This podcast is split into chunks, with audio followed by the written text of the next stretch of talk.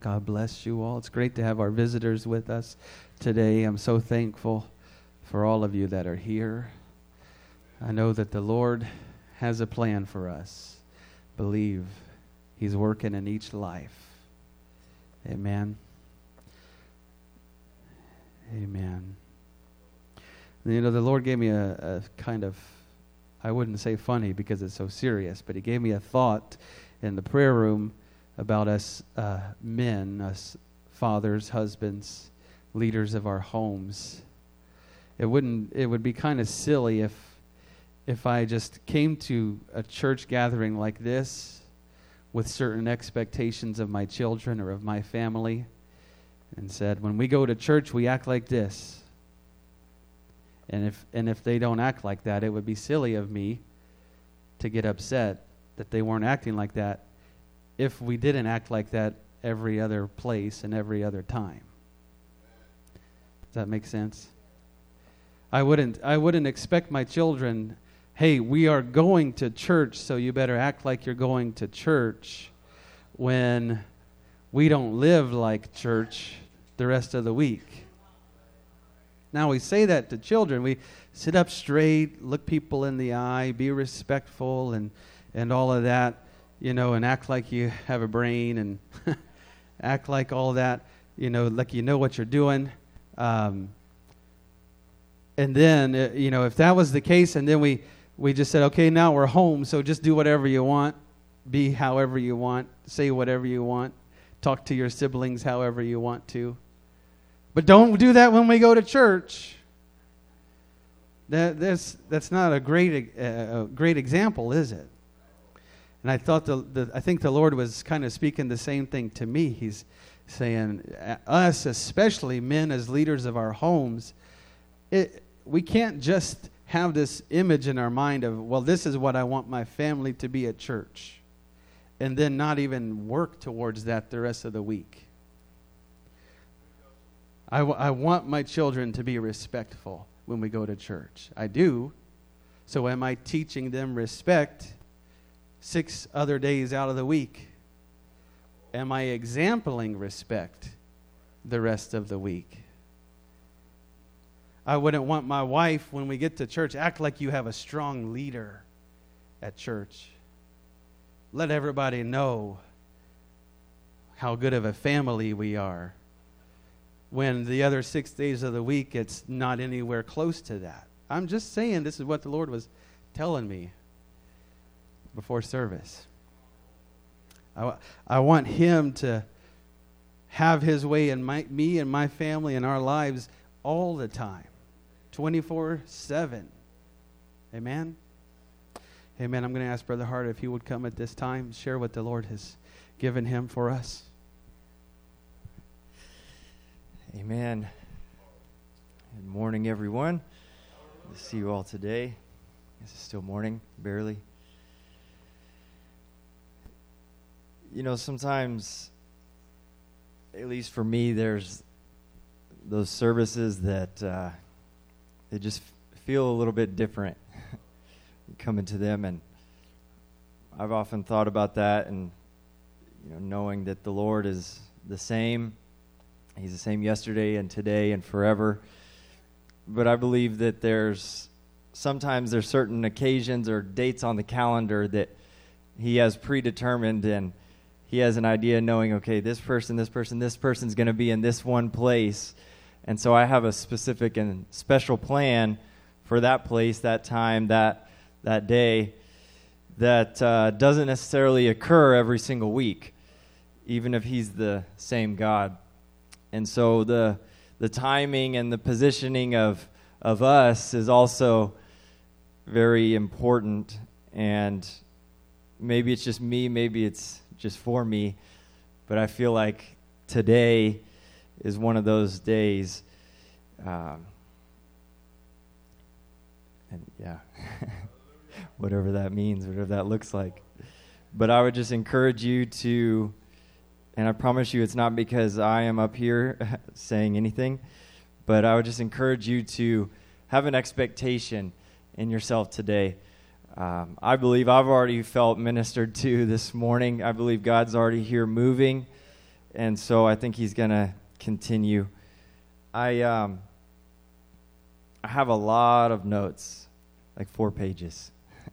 I'm not going to I'm not going to use even probably a quarter of those. But um, it's funny because on the rare occasions that I do have notes, it seems like it's always those times where it's a service like like this, right, where the Lord's like, you know, maybe that's all for you or for the future. but I'm kind of steering this direction.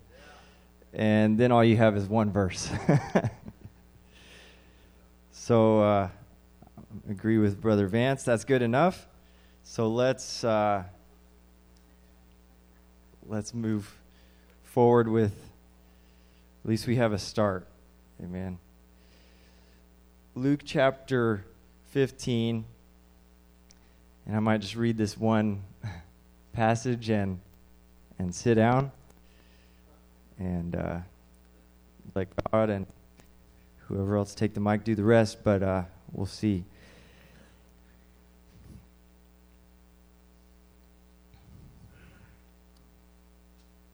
So Luke chapter 15. And before we read, can we just we just pray for a moment? I know that God's already moving, and I know there is already an expectation here today, but um, with that expectation, with that feeling, I and myself feel just feel a burden and, and even a greater responsibility. Uh, today, it's, it's, it's a huge responsibility standing before you at any time. Um, so I don't want to say anything in my flesh or anything of my own opinion. So we can, can we just pray for a moment? Pray that God would have his way. Father, we thank you, Jesus, for this day. We thank you for knowing each person that would be here in this moment, on this day, this Sunday in, in November. Jesus, I believe that there's none that are here that you haven't drawn. There's none that are here, Father, that you didn't compel to, to be here, that you didn't make a way for to to be here on this day. I pray your will, Father, would be done in the name of Jesus. In the name of Jesus. Luke chapter 15, and this verse came to my mind with that last song that uh, Brother Flowers and Sister Loren were singing. I don't know about you, but when I read scripture and, and especially hear certain songs, I can't help but have a mental image and, and picture of what's being sang about and what's being talked about. And especially that line that says, um, it's, it's running after me, right? Just imagine, and there's an old uh, Phillips Craig and Dean song. Brother Flowers probably knows it as well. I think it's called When God Ran and uh, it's this perspective of of an individual who's a sinner, and the day that they saw God ran or run to them, and it's taken from this passage here in Luke chapter 15, a f- familiar story about uh, we often title it the prodigal son.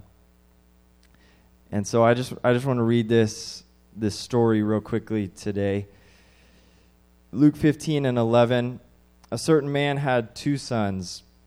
The younger of them said to his father, Father, give me the portion of goods that falleth to me. And he divided unto them his living. I don't know what got into the son that made him decide now was the time. Um, but typically, that, that portion would have been given to him when his father passed away. And uh, so I don't know if I, I can't imagine the feeling of the father in that moment. Still living, still very healthy, and the son saying essentially, you know, I kind of don't really want anything else to do with you.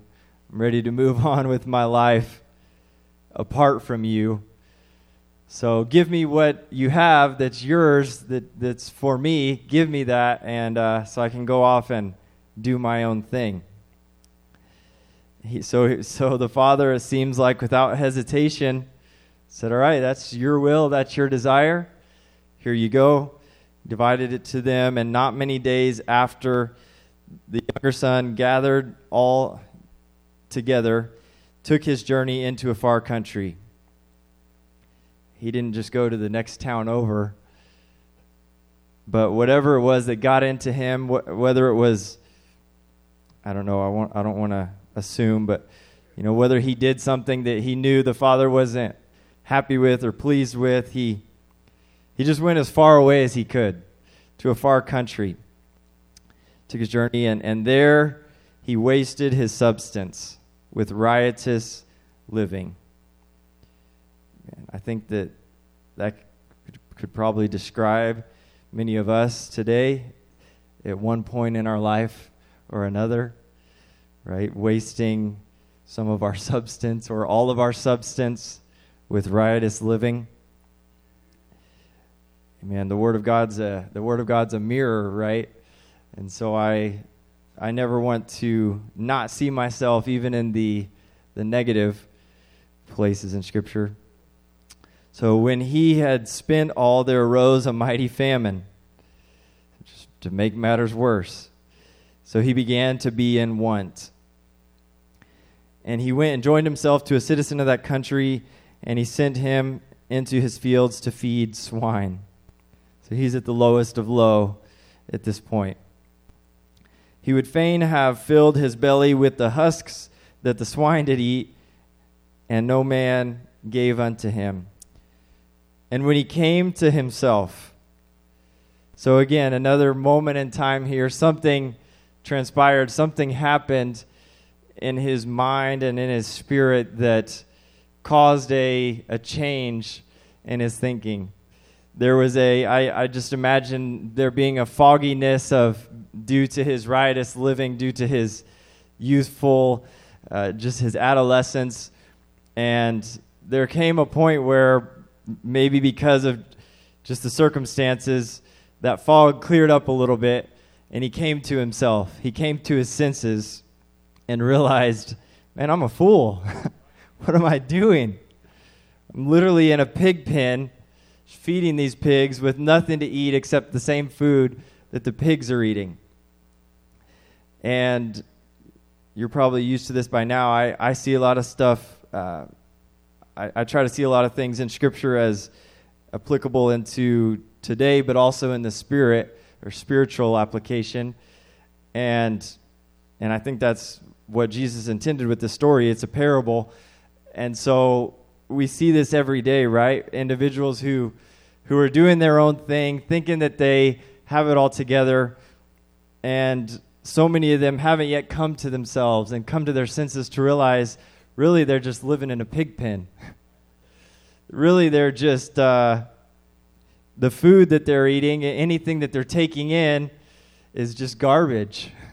it's not going to benefit their life. It's not going to give them eternal life it's just going to keep them in that muck and the mire of, of emptiness that they're in. And so much of the world, as, as has happened for, I'm sure, most of us here today, so much of the world hasn't yet had that moment of coming to themselves. And I believe that that's where we come in in a lot of, a lot of ways. But maybe there's some of us here today who are still needing that moment transformation. So I'm going to read a few more verses here. He, uh, verse 17, he came to himself. When he came to himself, he said, How many hired servants of my father's have bread enough and to spare? And I perish with hunger. I will arise and go to my father and will say to him, Father, I have sinned against heaven and before thee, no more worthy to be called thy son. Make me as one of thy hired servants. He rose, came to his father, and watch this. When he was a great way off, his father saw him and had compassion and ran and fell on his neck and kissed him. And this this picture here of the father, it's I've always pictured it um, of his house and his homestead being up on a hill a little bit and being able to see the son coming from a great ways off. And But what it also tells me, I believe what's also implied is that the Father was looking for the Son. And he was looking with an expectation for the Son to return. He, he, he still had a hope, he still had a belief. And also, there, no matter what the Son had done, no matter what had transpired in the Son's life, even though the Son, once he came to himself, decided, you know what, I'm going to go and just try to be one of his servants, because even they have, have it better off than the sons. Even though he came to that conclusion, there was nothing that he could do that could disqualify him as a son. Once he was his father's son, he was he's always going to be his father's son. But the determining factor in whether he was going to partake of the benefits of his father and his father's house was if he would choose to obviously return. Because the place he was in was just draining him, was just sucking the life out of him. Um, I want to, and there's more there we could read. Of course, you, if, if you know the story, the once the father does that, he he gets his best robe, puts it on him, gives him his ring, and all these things re- restores an authority to the son, kills the fatted calf, has a big party, and uh, rejoices. And I believe the same thing happens in heaven. Right? It says the angels rejoice when one sinner repents. And so I think that's a similar picture there. Um, one other passage, and like I said, I have a lot of notes, and I feel like this sort of connects it here. But I'm just going to use this one scripture Matthew chapter 6. And while you're turning there,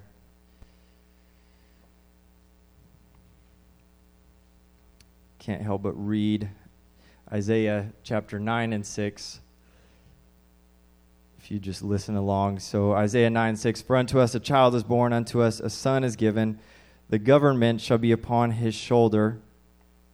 So, the government, the rule, the dominion shall be upon his shoulder, and his name shall be called Wonderful Counselor, the Mighty God the everlasting Father. So, what that means is just the same that we never stop being a son, he never stops being a father. The everlasting Father, the Prince of Peace, of the increase of his government, again, his rule, his dominion, of his, the increase of his government and peace, there shall be no end. Upon the throne of David and upon his kingdom to order it and to establish it with judgment, with justice from henceforth, even forevermore. Amen. So that his, his government, the increase of it, there will be no end of his rule, his dominion, of his kingdom, also his dominion, his reign. Uh, so, Matthew chapter 6.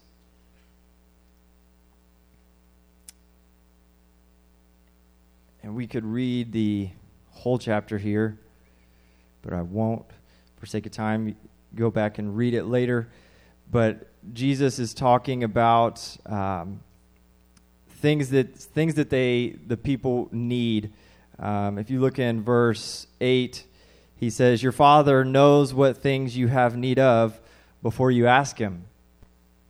After this manner, therefore, pray ye. And we went through these scriptures a, a week or two ago with uh, Elder Flowers on a, a, Tuesday night about our approach to prayer and a pattern of prayer talking to our Father, right? Our Father which art in heaven, hallowed or holy be your name. Thy kingdom come, and thy will be done in earth as it is in heaven. And I was looking into this and, and realizing that his kingdom to Thy kingdom come, I, I believe it ties there with Isaiah chapter 9 that the increase of his government and his kingdom, there will be no end. And so his kingdom coming is, it's not just a one time event where it comes and it's here and it's, it's done, but as a kingdom since the days that Jesus walked the earth and his spirit was poured out. His kingdom has continually been coming.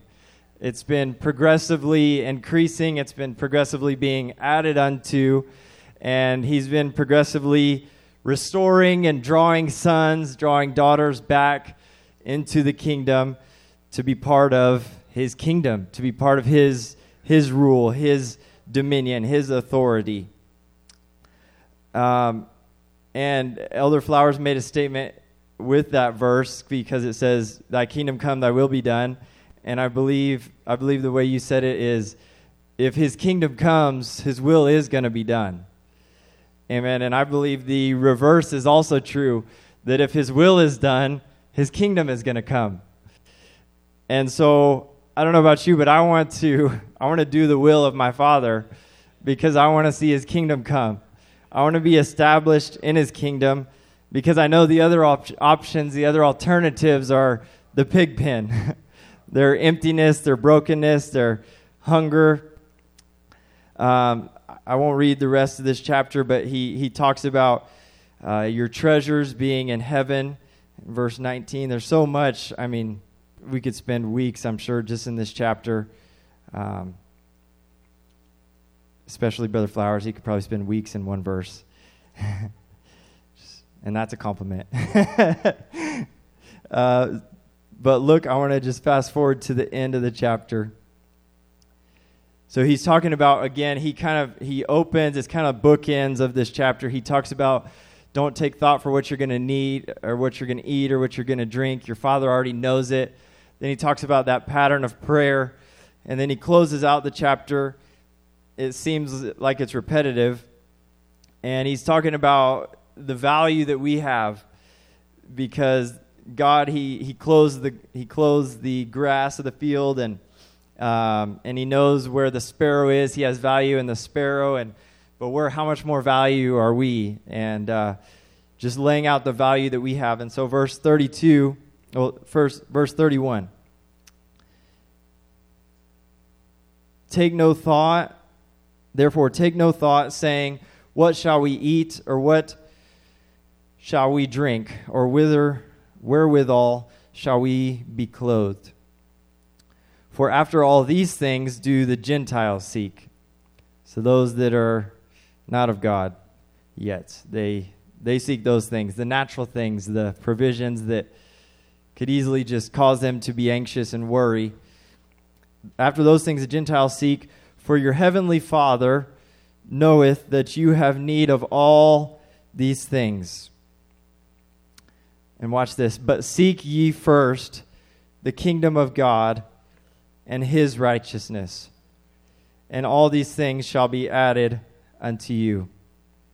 And take no thought for the morrow, for the morrow shall take thought for the things of itself and I've been, like I said, I have four pages of of notes, and that's those pages were not notes necessarily to preach. It's just I've been I've been trying to study the kingdom of God, and it started in it started with this verse and the question of what does it mean to seek first the kingdom of God? because I've heard that verse all my life. Uh, this is one of the most familiar chapters, probably in Scripture to me because it's in Matthew, so we always start in Matthew and read Matthew probably more than any other gospel, at least happens to me. And uh, but I had this question of, okay, Lord, if that's a command, if that's something that you want us to do, something you want us to obey, then what does it mean? Uh, the kingdom of God, it's not really just something that's tangible. It's not. It's not like a location that we go to and um, as Bishop talked about Tuesday, there there will be an earthly kingdom that's set up at some point. Um, that's that's similar to the kingdoms of this world, where Jesus will literally sit on a throne, and that's what the disciples, that's what the apostles kind of fell into thinking when he was with them on the world. Uh, they said, "Okay, Lord, like when are you going to set up your throne? When are you going to overthrow this this Roman Empire that's that's oppressing us?" And we're ready for what you talked about in Isaiah 9 to happen. We want the increase of your government and of your kingdom. You, you sitting on the throne of David, we want that to happen now because that would make things a whole lot easier. And, and there's so many other scriptures we could go over, but I'm going to try to summarize what I believe seeking first the kingdom of God is. It's like we saw in the beginning of this chapter Thy kingdom come, thy will be done and you could look man, throughout Matthew, Mark, Luke, and John, and then even into the epistles. there's whole chapters that talk about the kingdom of God and what the kingdom of God is like unto. And I started to notice this pattern of what the kingdom of God was like unto, or, or in one place he, he where he tells the parable of a man sowing seed and it falling on different types of ground, and then the disciples coming and asking him, Jesus, what does that mean? Because we know it's you're not just talking about farming. There's a little bit more to that story, but we didn't quite get it. And Jesus responds to them and tells them, I think I had it written down here. He tells them, Unto you it is given to know the mystery of the kingdom of God. And unto all them that are without, all these things are done in parables, that seeing they may see and not perceive, and hearing they may hear and not understand. And he goes on, and then he explains to them the meaning of the parable. And the fact that the seed that is sown by the by the sower is the word of God. And and so again, like I said, there's this pattern throughout the gospels of the kingdom, and it it seems like it's always related to seed and to multiplication and to increase. Just like it said in Isaiah, there would be an increase of his government. And I don't think that that just means him because the kingdom of God it's not it's not just a land it's not just an area um, Israel and this is I don't want to get lost in the in the weeds but this is a uh, a theology that um, is wrong it's called replacement theology and that is that the church with the new covenant has replaced Israel in in our place in the kingdom of God um, but there's there's separate, uh, essentially, there's separate plans of God for Israel and for the church. Uh, there's there's one way to get to heaven. It's not a separate plan of salvation, but at one point, God's attention is going to turn to Israel, and um, we could talk about the Abrahamic covenant and all these things that God promised to Abraham, and how He's going to increase His people. He's going to increase His seed, and where that continues the multiplication. Uh, but, but at one point, God's attention turned to us. We were, and I think Bishop even mentioned this last week too, we were the wild olive branch that was grafted into this tree that was the original. And because they didn't accept Jesus, they, they saw Jesus as a stumbling block. The Lord grafted in the Gentiles, and, and now we are his people, and we're going to be taken away at the times of the Gentiles once that time closes, and then his attention is going to turn back to, to Israel. But for the, for the church, for us, our, our role, our responsibility, I believe, in seeking first the kingdom of God is seeking first his increase. And, and it starts, of course, in our own lives. It starts with, and I, I, I was thinking about Abraham and how this all connects. And it would take too long to try to explain. But with Abraham, when the Lord, it, the Bible says Abraham believed God and it was accounted to him for righteousness. And so I was thinking about that and why, okay, Lord, why was it accounted to him for righteousness? And I believe it's because he obeyed God. The Lord told him in Genesis chapter 12, leave, leave the land, go to a place, a new land I'm going to show you. And then the Lord begins to make the promises to him, which we know as the Abrahamic covenant. And as he goes out, um, he has to leave his family. He leaves his kindred, his home, the Ur of the Chaldees, where he was from, and and studying history, and we see that that was a place of great idolatry. And even looking at uh, other history, we realize that his own family probably was even idol makers. And so Abraham was very familiar with all of the gods of that day of, of the land of Ur and, and just a very idolatrous place. And so when God came and called him and it was counted to him for righteousness, it was more than just leaving the place that he was and going to another one, but it was also about leaving behind something and some things that he originally knew. Uh, some things that he originally, it was originally his his way of life, the way that he profited in life was through making of idols, through selling these idols. And the Lord calls him out and because he believes God and obeys that command to go to a land that he doesn't even know yet, go somewhere he hasn't even seen yet. Uh, and then I, I couldn't help but think of Hebrews chapter 11 that without faith it's impossible to please God. And we have to, if we believe in him, we first have to believe that he is and that he's a rewarder of them that diligently seek him. And so we, we seek him personally by leaving off, leaving behind some ways of our old life, some idolatry, and moving forward into his righteousness, which starts with relationship with him. And but then it becomes so much bigger and so much broader than just ourselves. When we're seeking the kingdom of God, it's it's so much bigger than just us. Because like with Abraham, us today as children of God, filled with the Holy Ghost, we still today are part of children of Abraham.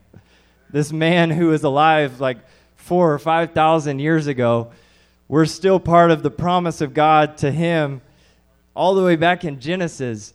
It's still being fulfilled, it's still unfolding. And and so I believe that the continued fulfillment of that, the continued seeking first of the kingdom of God is in our role and our responsibility is once we have it for ourselves, then it's a matter of sowing the seed out to others.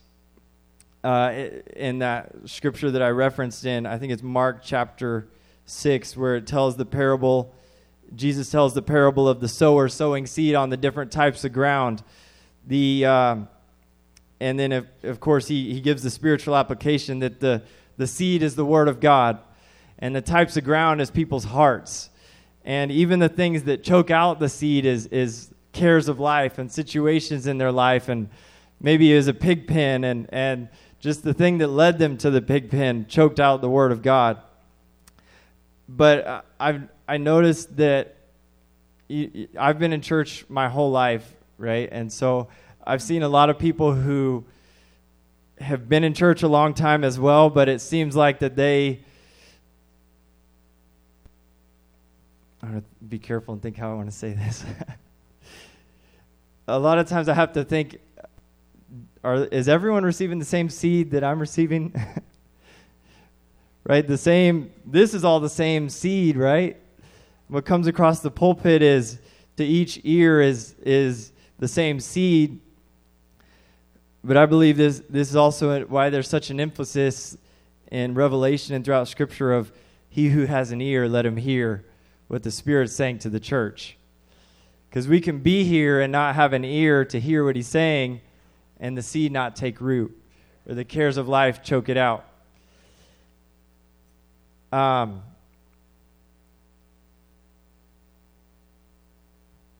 but once we once we get it for ourselves, right? I, t- I talked a couple weeks ago about David and, and the intimidation and all the reasons that him listening to the voice of the enemy could have disqualified him from doing what would seem to be his intended purpose in life that kind of catapulted him and launched him into his his ministry or his calling. And I think the same is true when it comes to sowing seed we can have the exact same type of disqualifiers in our mind and in doing so we we can get so selfish sometimes and thinking man I got to just focus on me because I haven't sought the kingdom enough yet for me but I believe that I believe that there's such a and Bishop talks about this a lot when when it comes to teaching Bible studies teaching the word of God man, when you teach this word, when you teach scripture, it gets in you in a way that it can't just by hearing it. It's like when you teach it, it's like it's pushing it deeper and deeper into the soil and causing those roots to go out. And I believe part of that reason is because now the seed is not only in our heart, but it's it's connected through vines, through branches, through the roots, and we're invested in it now. Now we, we, now we see the bigger picture of the kingdom of God because it's not only about us, but it's about all the hearts that I can just cast it on. I can just throw it on. And um, I'll, I'll finish with this. I, uh, I was thinking about a couple stories, and, and I won't turn there, read them all for the sake of time. But when Jesus is teaching the crowds of one time there's 5,000 men, and then it says, and women and children. And then a second time, just like a chapter later, there's 4,000, and, and including women and children, or not including women and children. So it could be like 10,000 people. And he teaches them for a whole day. He's just there, just teaching and teaching, and they're out in the wilderness. And, and then he finishes, and the disciples are like, okay, Jesus, like, let's get these people out of here. It's getting late. They're pretty soon they're going to get hungry and start asking us for food. And Jesus, of course, in his, I mean, in his perfection, in his his love, his compassion, he says we can't just send them away. It's too far of a journey. So he says, "What do we have? What do you What do you guys have that you can give?" What do you have that you can offer? Don't don't don't try to qualify it and say, well, but it's it's only three loaves or five loaves or however many loaves it was. Don't try to qualify it and say, well, that's not enough to, to feed all these people. Just show me what you have. Just tell me what you're willing to give. And they so they did. They they brought it and in the one reference of the story, I think it's in John where it talks about that there was a young boy there who it was him that had the, the bread and, and the fish. And so, again, I would say to, to the young people, whatever you have is enough when it comes to sowing seed into the kingdom and, and increasing and advancing the kingdom of God. Because when you bring that small loaf that might look like just crumbs to you, when you bring that and then you're willing to plant it, you're willing to throw it and cast it, God multiplies it in the hearts of the hearers.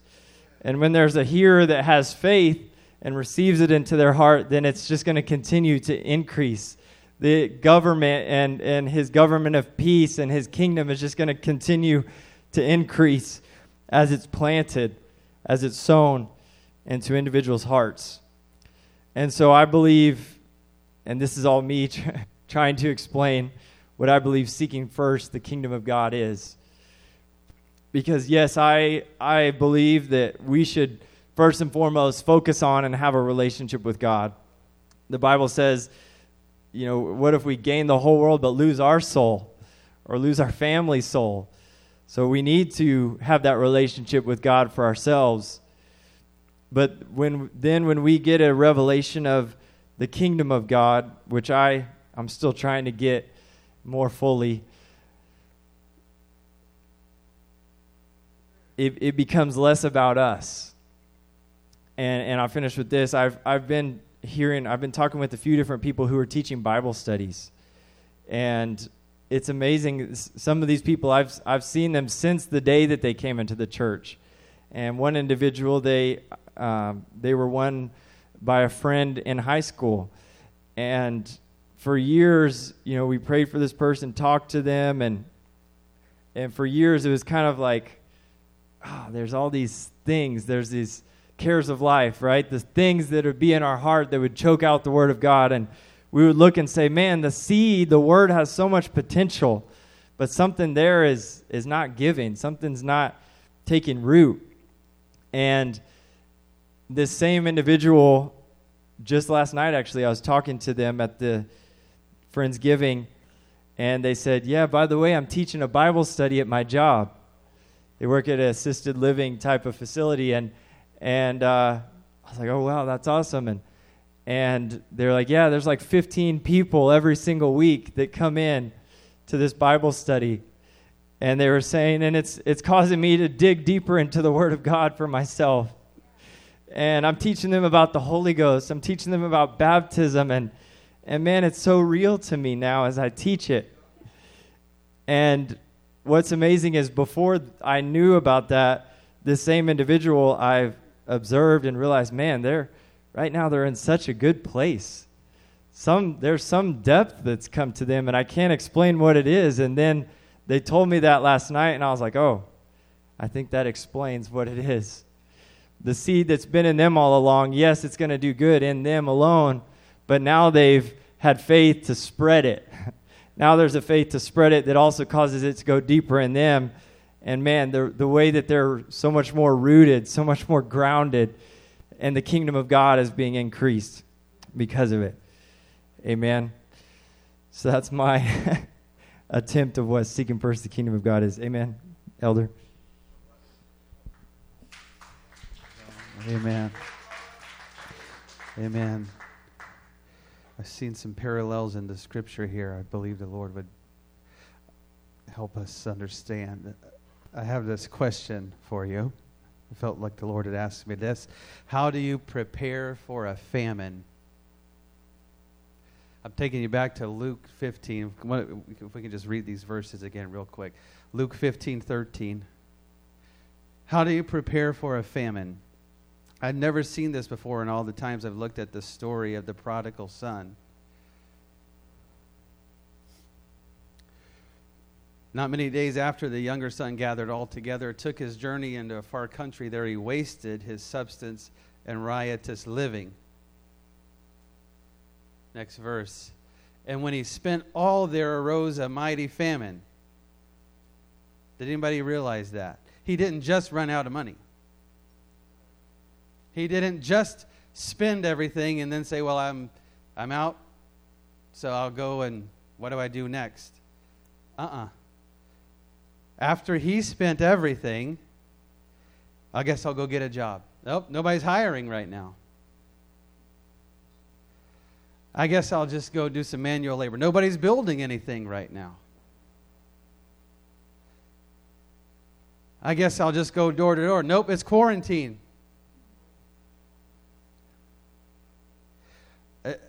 I'd never noticed that.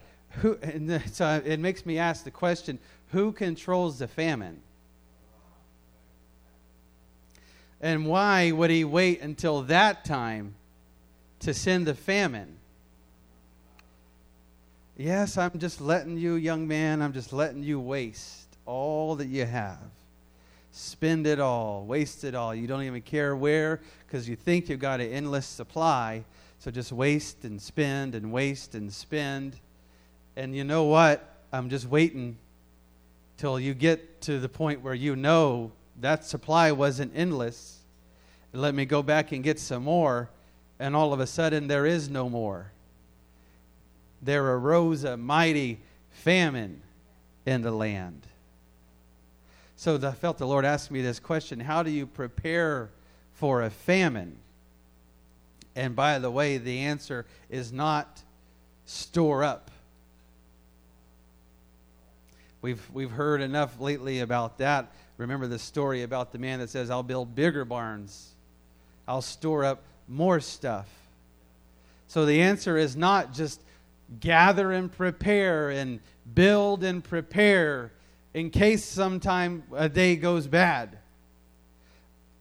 I'm not, I don't want to get into this because it's not the point of, of what I'm trying to say, but my wife, I, I told her there was, a, there was a man, very well known, radio shows, TV shows, talk shows, and everything. And I, I'd listen to him every now and then. We'd, we'd share something and get the point of what he's saying. And then I started to realize this man makes his living off of asking the question, what if? What if? Are you prepared if? Do you know what's going to happen if? If, if, and then he's, uh, we'll be right back right after these messages. Do you have your supplies ready? If, by today, this package, it's going to get you through. If, oh, welcome back, everybody. How are we doing today? I didn't buy it. Hang on.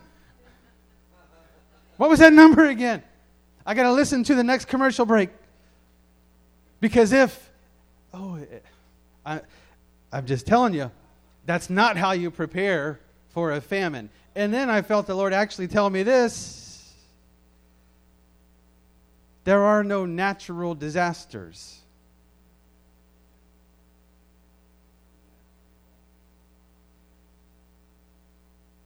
Yeah, there's a flood. Who controls the rain? Yeah, there's an earthquake. Who controls the ground?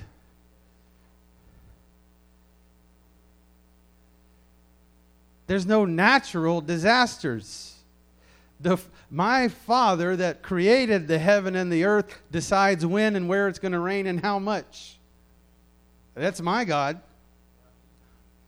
So, how am I going to call a flood a natural disaster? Oh, it was way out in the middle of the ocean underground where there's nobody around. So? Is he not there? Is that not part of his property? Tsunami. It came from an earthquake out in the middle of the ocean.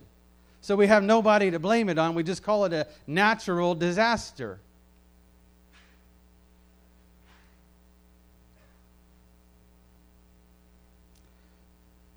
There is, there is no such thing as just a coincidence that something bad happened, natural disaster. So let me try, try to answer this question how you prepare for a famine. What if you could know the man that was tell that could tell you there was about to be a famine?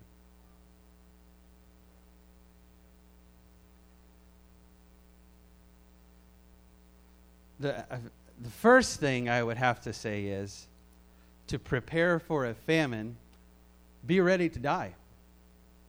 I mean, that's going to solve a lot of questions right there. Prepare to be gone, and you won't have to worry about anything. Not determined to live through it. No. I don't know how long. That's the man that said, I'm going to build bigger barns. I'm going to determined to live through and have all the supply I'm ever going to need in this lifetime. All right, your lifetime's up now. Way to go. You made it to this day. How I never thought this either. When the Lord, the same Lord that could say, Take no thought for tomorrow what you're going to eat or drink, could then turn to his disciples and say, What food do you have?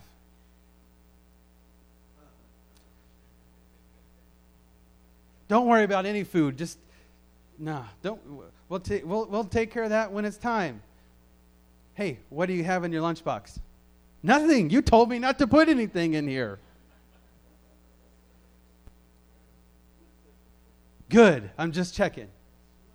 Because if you thought you had enough for you, you might decide this is lunchtime, disappear under a tree somewhere, and miss a miracle.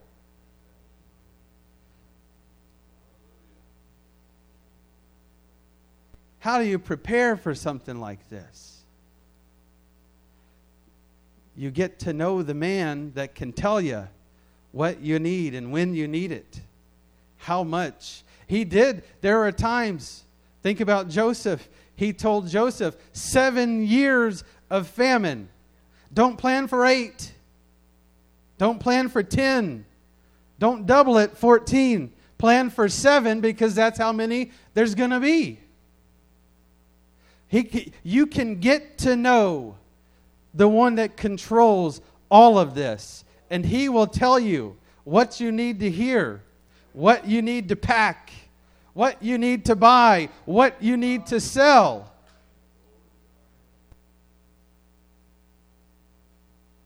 If we're listening,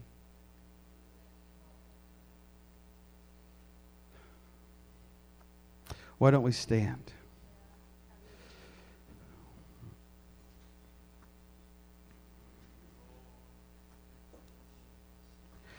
It's, it's easy to approach the Lord and say, I spent everything that I had. I wasted it all.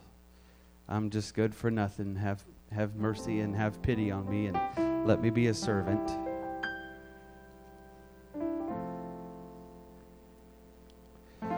But today the Lord is sharing with us. Sometimes it says, he showed him the way more clearly or showed him the way more perfectly. I believe that today the Lord is showing you and I you don't have to fear a natural disaster. You don't have to worry about what's going to happen if. No, put your hand in the hand of the Master. Let Him lead you. Let Him lead you and show you the way. I'm going to ask us to pray. If you want to come to the front, the altar is open, but I believe the Lord is here to help us and to minister to us. God, you know every need, you know every situation. God, you know each one of us here, all the details of our life. God, where we've spent where we shouldn't have. Lord, where we're storing up where we shouldn't be. God, I pray that you forgive me for any time I've put my faith in another and not in you. God, I pray that you would forgive me, Lord, for any time I've not trusted you, but I've sought to make a way on my own. God, I'm acknowledging you right now. You are the master. You control the wind, Lord. You control the waves, Lord. You control every storm, Lord Jesus. You know all of it, Lord God. You know all of it. I put my hand in yours today, Father. I ask that you would lead me today, Lord Jesus. You're the one that brings peace, oh God. You're the one that brings understanding, the one that brings healing and wholeness. God, all that I need, I find it in you. All that I need, I find it in you. Come on, let's talk to the Lord. Let the Lord minister to you. Let the Lord share with you.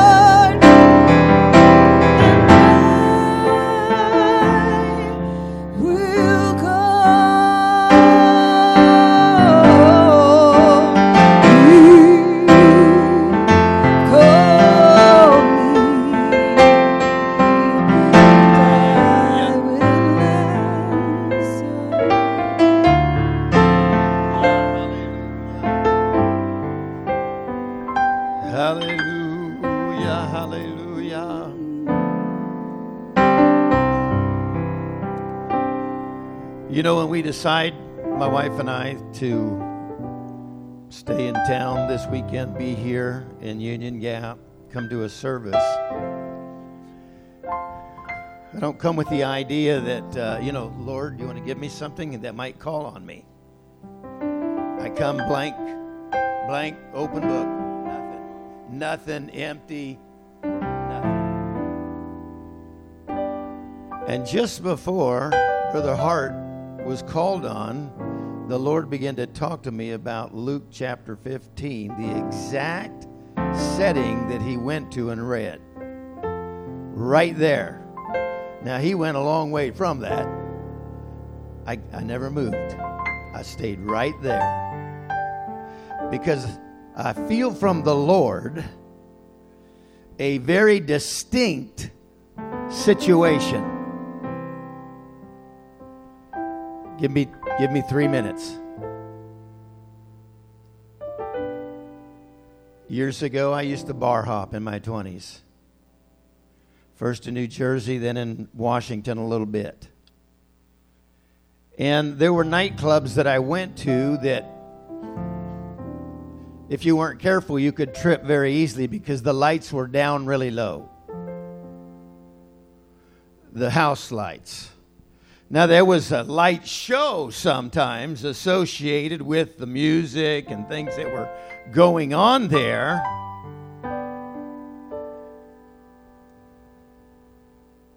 Do you know the Bible says that men love darkness rather than light because their deeds are evil? Now, there are people, there are sons that are leaving the Father's house. They're following the smoke and the mirrors.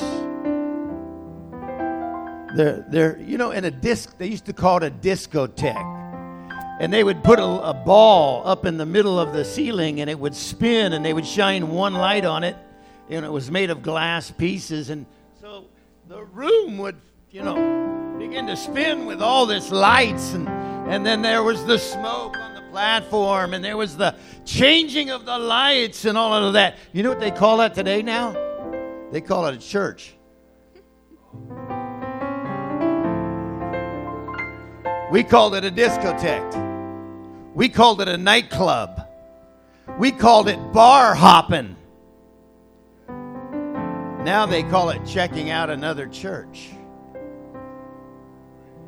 Listen to me. You don't find God in a church. You find God in the truth. And if you will continue thou in the doctrine, you will both save yourself and them that hear you. Now, distinctly, as God began to deal with me about this portion of Scripture, as Brother Hart was reading it, it was about individuals coming home to the truth. You see, the preceding scriptures in that chapter were about a one lost sheep, one lost coin, one lost son. Do you know the extent that God would go to in your life? That song you were singing earlier, the goodness of God running after. Could we sing that again for just a minute? I feel like the Spirit of God is wanting to bring somebody home spiritually to the Father's house where He dwells in the truth.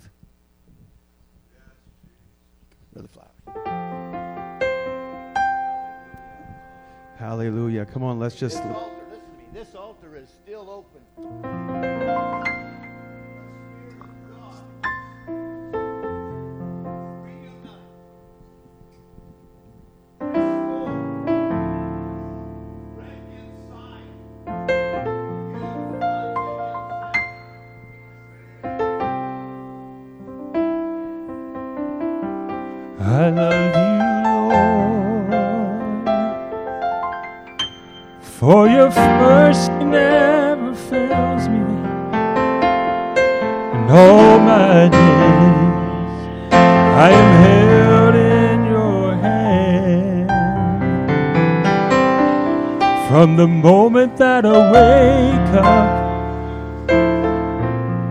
Until I lay my head,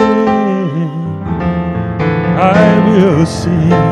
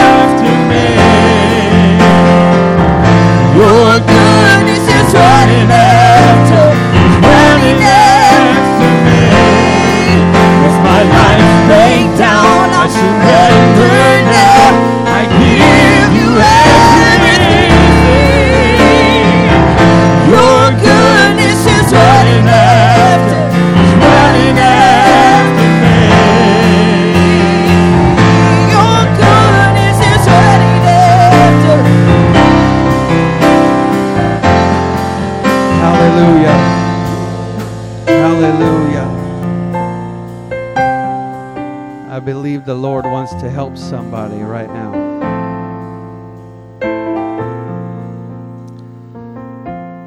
If you feel like you have had a weight on you, and I'm not talking about just a little circumstance here or there, a weight on you that you've been carrying it and you don't even know how it got there. I'm going to ask you if you would come stand in the front. I believe the Lord wants to help us today. I'm just telling you what I feel in the Spirit. I believe the Lord would help us today. He didn't design us to carry any more than what He would put on us. And He said, His yoke is easy and His burden is light. I felt it. I felt a spiritual heaviness on some people. And I believe the Lord does not want it there. He didn't put it there. Amen. As we pray, I'm just going to ask you to seek the Lord as it's been said here today.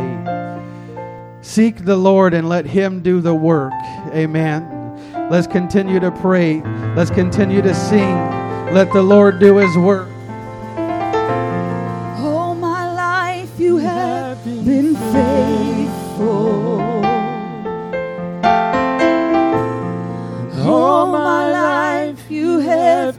So, so good.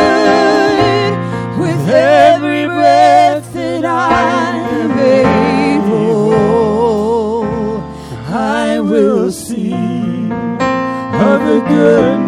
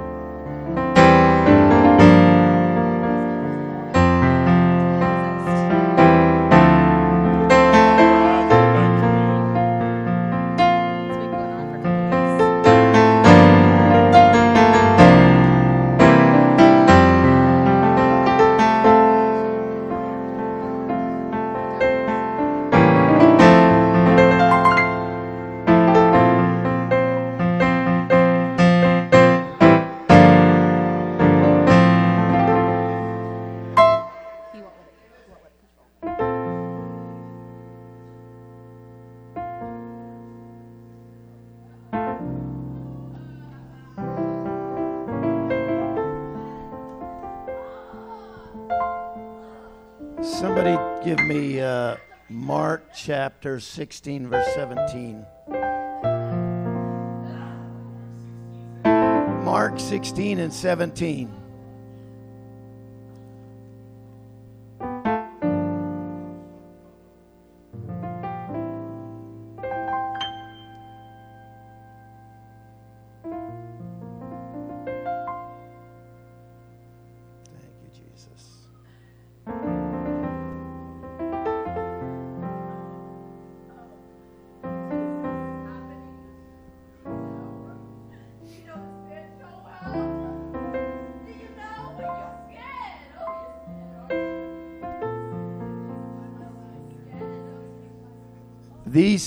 Signs shall follow them that believe.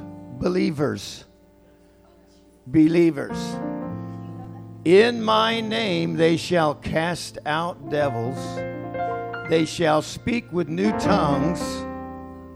Next verse. They shall take up serpents, and if they drink any deadly thing, it shall not hurt them. They shall lay hands on the sick, and they shall recover. This is the authority of God that operates through every believer, baptized believer in the name of Jesus. We have been given His authority over all manner of sickness and disease against the spirit world. There is authority and power operating through you, young people. Now, now listen, we can become we can become weak and vulnerable in our flesh and depending on our lifestyle subject to spiritual activity. Now, the reason why I stop this here now is because there's other people in the room that God is wanting to fill with the baptism of the Holy Ghost. So what happens? Our attention gets drawn. You understand? I'm not giving any attention. All right? We are in charge. The spirit the, the spirits are subject to us, the believers.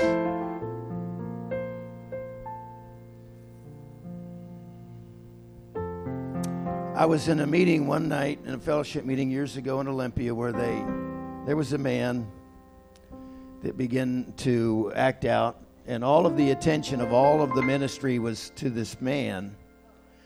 Later, to understand that there was a woman sitting just a few rows back who had been contemplating suicide. There was nobody praying with her.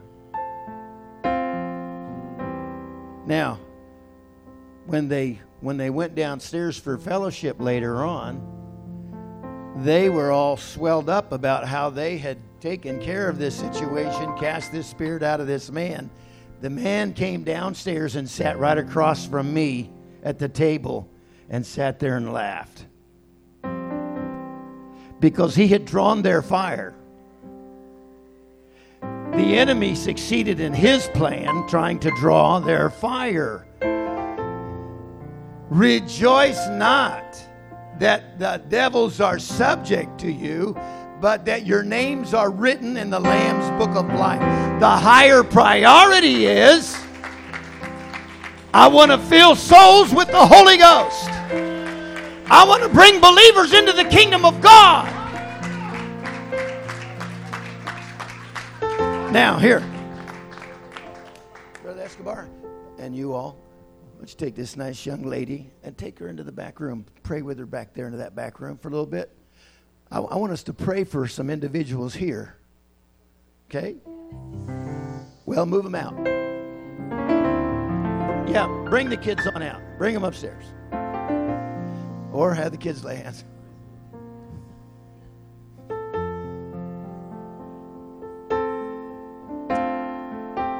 How many here have not received the baptism of the Holy Ghost, spoke with other tongues?